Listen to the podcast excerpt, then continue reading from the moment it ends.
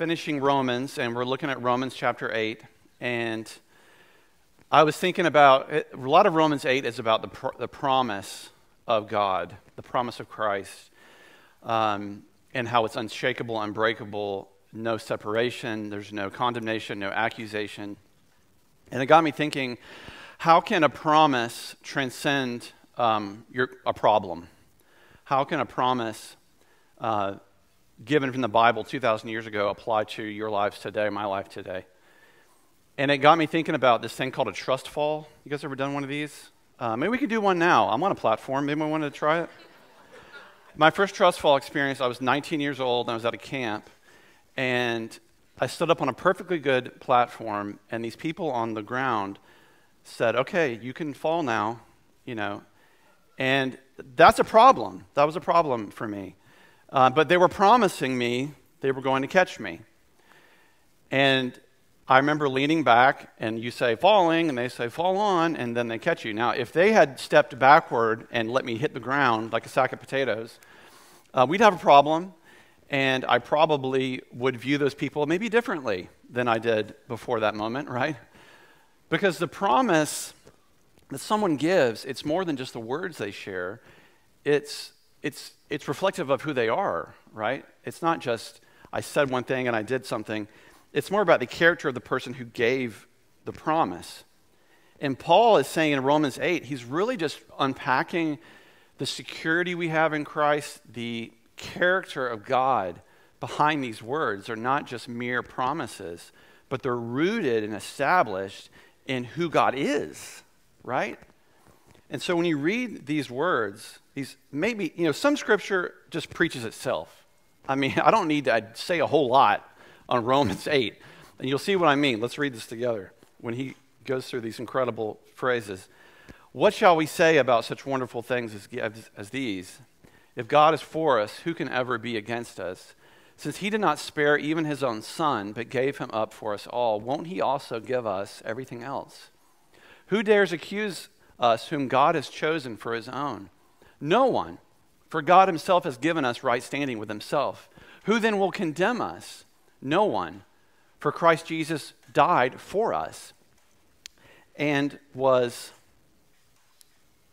raised to life for us, and he is sitting in the place of honor at God's right hand, pleading for us. Can anything ever separate us from Christ's love? Does it mean he no longer loves us if we have trouble or calamity or are persecuted? or hungry or destitute or in danger or threatened with death. As the scriptures say, for your sake we are killed every day. We are being sh- slaughtered like sheep. No, despite all these things, overwhelming victory is ours through Christ who loved us. And I'm convinced that nothing can ever separate us from God's love. Neither death nor life, neither angels nor demons, neither our fears for today or our worries about tomorrow, not even the powers of hell can separate us from God's love. No power in the sky above or in the earth below. Indeed, nothing in all creation will ever be able to separate us from the love of God that is revealed in Christ Jesus our Lord. And all God's people said, Amen. Let's go have lunch. Are we done? I don't have much else to say to that awesome stuff. No, I'm kidding. But again, you think about the, these, these promises that Paul is laying out here, and if you're the uninitiated or the non religious person, you could read all of that and go, okay, that sounds really nice, but how in the world do I know that promise for myself today? I've talked to people over the years who have said stuff like, I don't really, I don't really trust the Bible, I don't really trust Christianity, I don't trust the church. And I've heard that, a lot of people feel that way, but what they're really saying is, I don't trust God's character right? Because that's kind of a smokescreen. Like, I don't really believe in the Bible. I don't believe in the church or whatever. What you're really saying is, I don't know, I don't know if I can trust God. Because God's behind all of it. He's the author of all of it.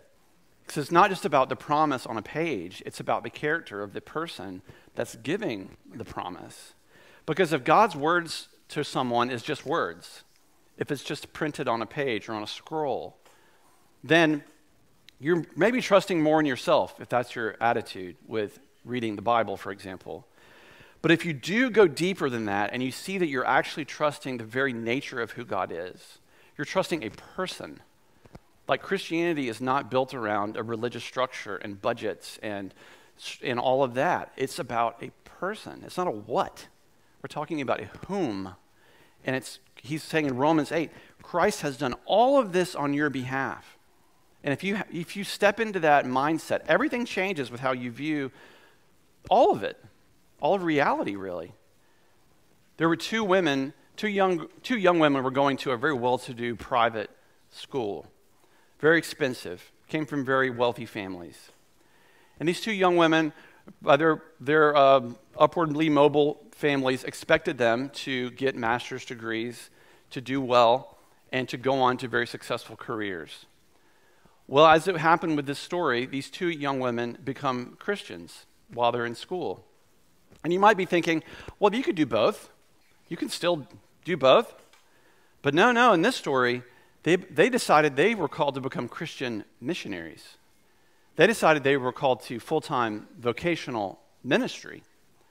Well, their parents had a fit. They did not want that for their children. One mother called the faculty member who was the sponsor of the campus ministry, thinking this person was responsible for brainwashing my daughter.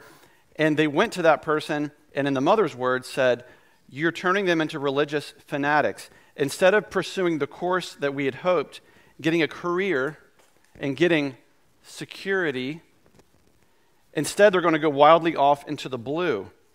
We wanted them to put something in the bank to build up some sense of foundation that they can have the rest of their lives.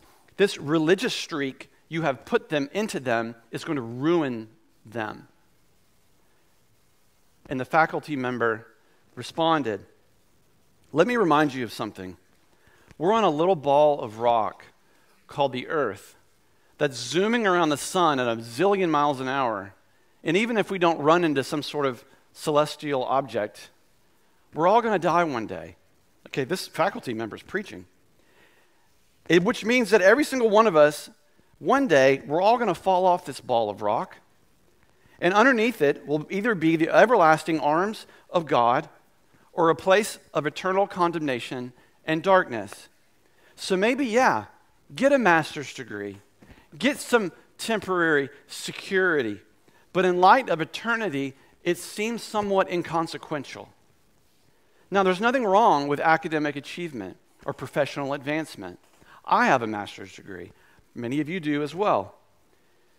But what, the, what this parable is really saying is that don't turn good things into ultimate things. Don't trust in things that you will eventually lose. Instead of fitting God into your plan, make God your plan. Because the biggest savings account in the world cannot stop cancer. It cannot stop suffering. It cannot stop traffic accidents. It will not provide significance. It can't stop a broken heart. In fact, a savings account or a degree on a wall can't give you any of the things that only God can give you. He's the only real significance you can ever, ever have in your life. He's the only love that you can get and you can never lose. He's the only love you can get and never lose. Do not let your happiness depend on something you may lose, C.S. Lewis said, only upon the beloved whom you will never lose. Now, it seems ironic to maybe to the unbeliever to hear about faith and trusting in God you can't see and hearing these promises of Romans 8 that nothing will separate us from his love. And we hear all that but here, here's the irony, though, is that it's the, the invisible things in life that give life the most meaning. It's the things you cannot see that provide everything that life is. Like, think about it love, faith, hope, joy, humor, art, sacrifice. All these things, all these good things, these unseen things is what provides it, the purpose for life itself. So, in this regard, everyone's living by faith. Everyone lives by faith every day, but we're just living by faith in different things. Some people are living by faith and trusting in God. other people are living by faith and trusting in numbers on a bank account. But every day we're trusting in faith. Not everybody really may know it. We can trust in his promise. We can trust in this promise of Romans 8. Some people have no idea and they just trust in other stuff. But faith is many things. Faith is evidence of the unseen, like cause and effect. The fact that you have faith in God shows that God is at work in your life, that God helped you have faith, God gave you faith. It's a gift of grace to your life. Faith is also trusting in the permanence of God in an impermanent world. It is trusting God over your feelings, over your money, over the government, over other people, even trusting God more than you trust yourself. That this is what could lead Paul to write stuff like this in Romans 8 to trust this promise that is way larger than any other problem you could ever face. That he's making this bold statement, and he's saying, Nothing will separate you from his love.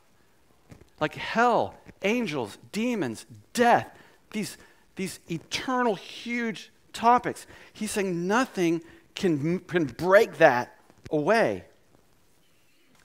But again, people hear all of that, and we live in an insecure age, deeply insecure age, very transient age.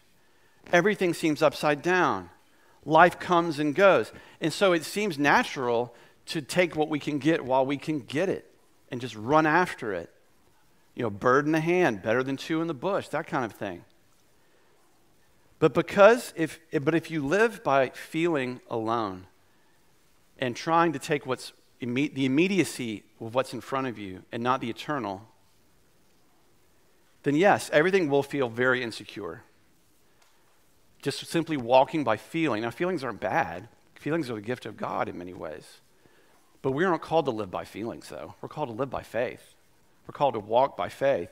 And the feelings will come, but feelings are up and down. They come and they go. God calls us to live by faith primarily and trusting again in who the character of God is.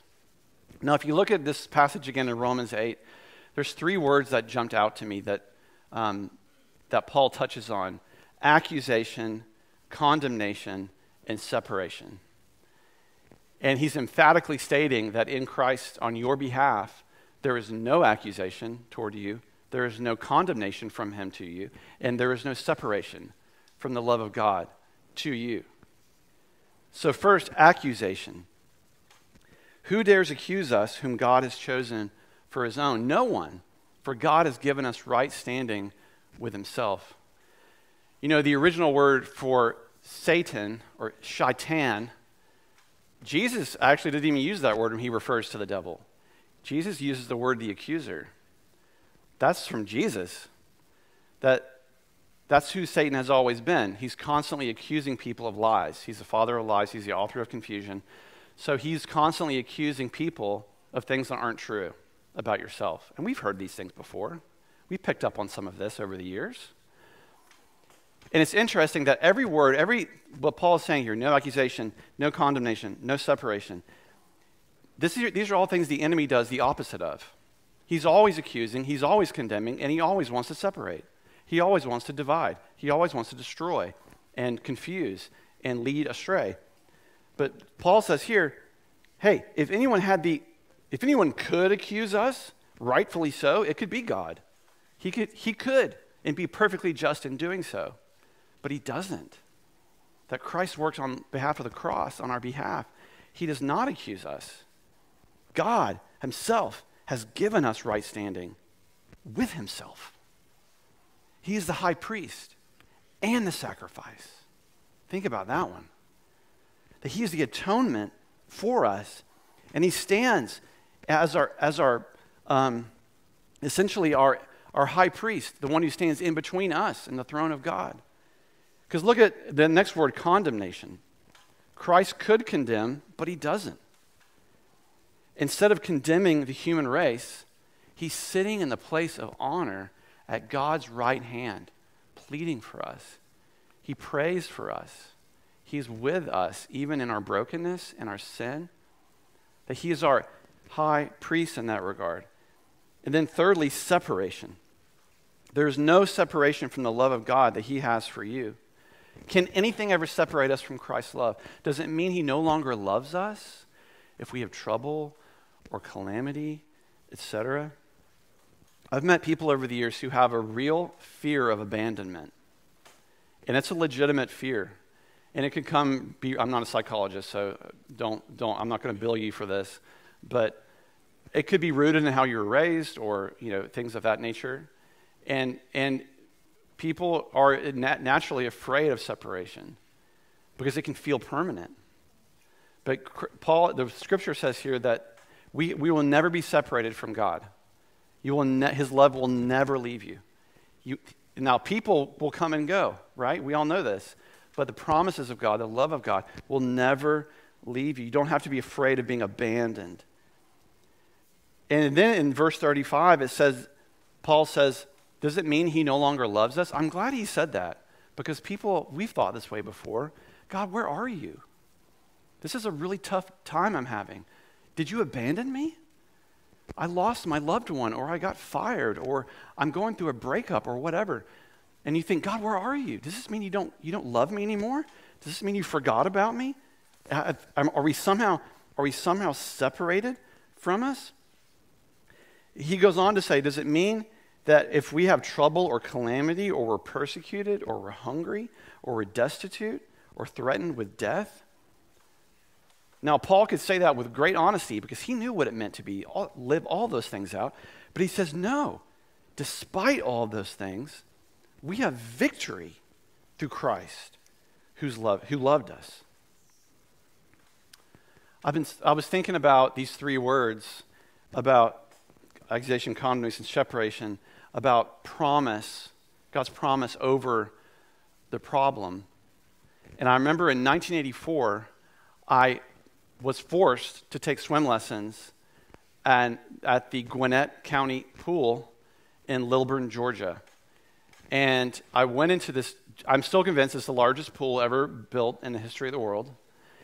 And I was put into this into the deep end, and and I get into the water. I, I vividly remember this. I thought I'm going to die. My parents are trying to kill me. This is the end. This is the end. And I'm holding on to the side of this pool, and I'm white knuckled. And all I heard was one word: kick, kick. And there's yelling at us to kick, and I'm kicking, and I'm kicking, and I'm going. And then they give us these things called kickboards. I don't know if they use these anymore for swim lessons and they push us out into the deep end, and we're holding on to dear life, just fingernails dug into these things. And we're going and we're kicking and we're swimming. And I'm trying to learn how to swim. And then thankfully, they took us to the shallow end. And the instructor led us into the shallow end. And, and she said, Okay, you need to get on your back in the water. That's a problem. I didn't want to do that. Get on your back and let your belly button step up, stick up out of the water. And at the count of two, now you can feel my hands under you, but after the count of two, I'm going to drop my hands a little bit and, and you just need to float. Now, at the count of two, what do you think all the children did? We begin to frantically kick and raise our knees up and slash around and flail around, and we dropped our butts into the arms of the instructor. Because I didn't want to die that day. I had so much life ahead of me at age five. Now, people float when they assume a posture of rest, right? When you just rest. Like, unfortunately, like, you know, at the beach, they have these rip currents. You hear about this? It's horrible, it's scary stuff. And people have told me that, uh, hopefully, I never have to do this, but if you get caught in one, just go limp. Let it take you, and someone can rescue you when you get further out. But if you try and fight it, you're going to drown. You know, f- faith is sort of about having a posture of rest. And when I read these words of Romans 8, he's saying to his audience, rest in these promises. Rest in what God has done on your behalf. Because many times we're like the kid in the shallow end, terrified that I'm going to drown, that I'm going to die, that this life of faith, you're asking me to trust that you're there? I don't know if you're there. And so, what do we do? I'd rather have the underlying support of a steady job, not a bad thing, but I'd rather have the underlying support of a, of a backup plan, of a big number. And we kick and we flail and we create our own anxieties But what if, what if God's hands were always right there? What if He was literally always right under you? Because some of us, some all of us, God is trying to sign us up for swim lessons. He wants us all to get in the pool. And God intends to make a swimmer out of all of us and to rely on Him in what seems like a disaster, to trust the problem, trust the promise over the problem. Now, some of us were far along on these swim lessons. We've been doing it for a while. Uh, initially, when God says, All right, trust fall, let's go off the side of the stage here, and it's scary and He catches you, well, then after the years go by, you're ready to do a bungee jump. Because he, he, he never let me fall, He was always there. And it's the same with the swim.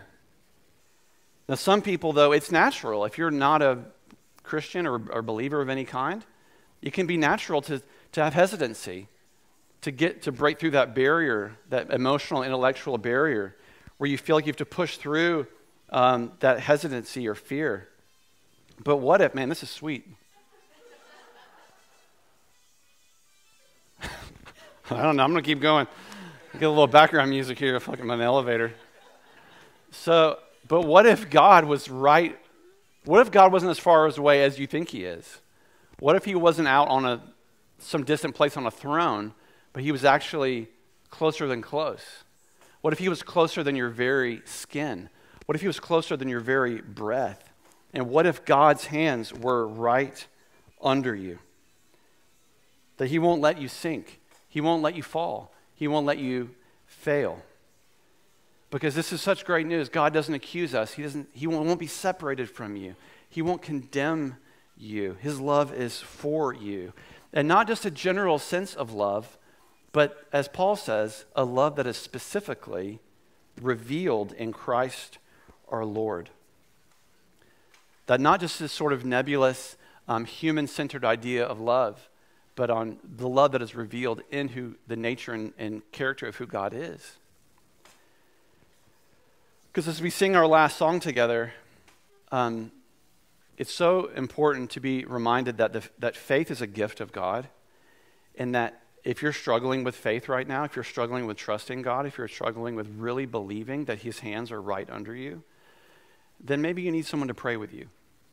Maybe you need someone to help you. Because we're not, we're not called to be lone rangers in this life. We're called to run this race together. You can't do it alone. I mean, wa- watching worship is great online, listening to a sermon, all that. It's, it's great, it's good. But it's not church. You got to have people. You got to have people around you to pray for you, to help you. And sometimes we need to pray the prayer God, give me faith. Because right now I don't have it. And you know what? God will meet you in that place. He's not, he, again, He's not going to condemn you, He's not going to accuse you. He's never been separated from you, He never went anywhere. And maybe today is the day that He's saying, hey, trust me. Roll over on your back. I'm right there. I haven't gone anywhere. You don't have to be afraid. Let's pray together. And then if that you do need prayer, I'll be up front if you need prayer. Let's pray. Lord, we thank you that in you we are more than conquerors. God, that in your promises, you're faithful. And that sometimes when you call your people to trust you, it's always for our own good. That just because we can't see it doesn't mean it's not real. And God, I pray for anyone here today or at home that is struggling with faith. They're struggling with your promise. It's never maybe been real to them. God, I pray that they would see it as real for the first time, that your words are for them, that you are for them, you're for us, you're for the world, you're for all people. And your arms are open. You don't have a stone in your hand.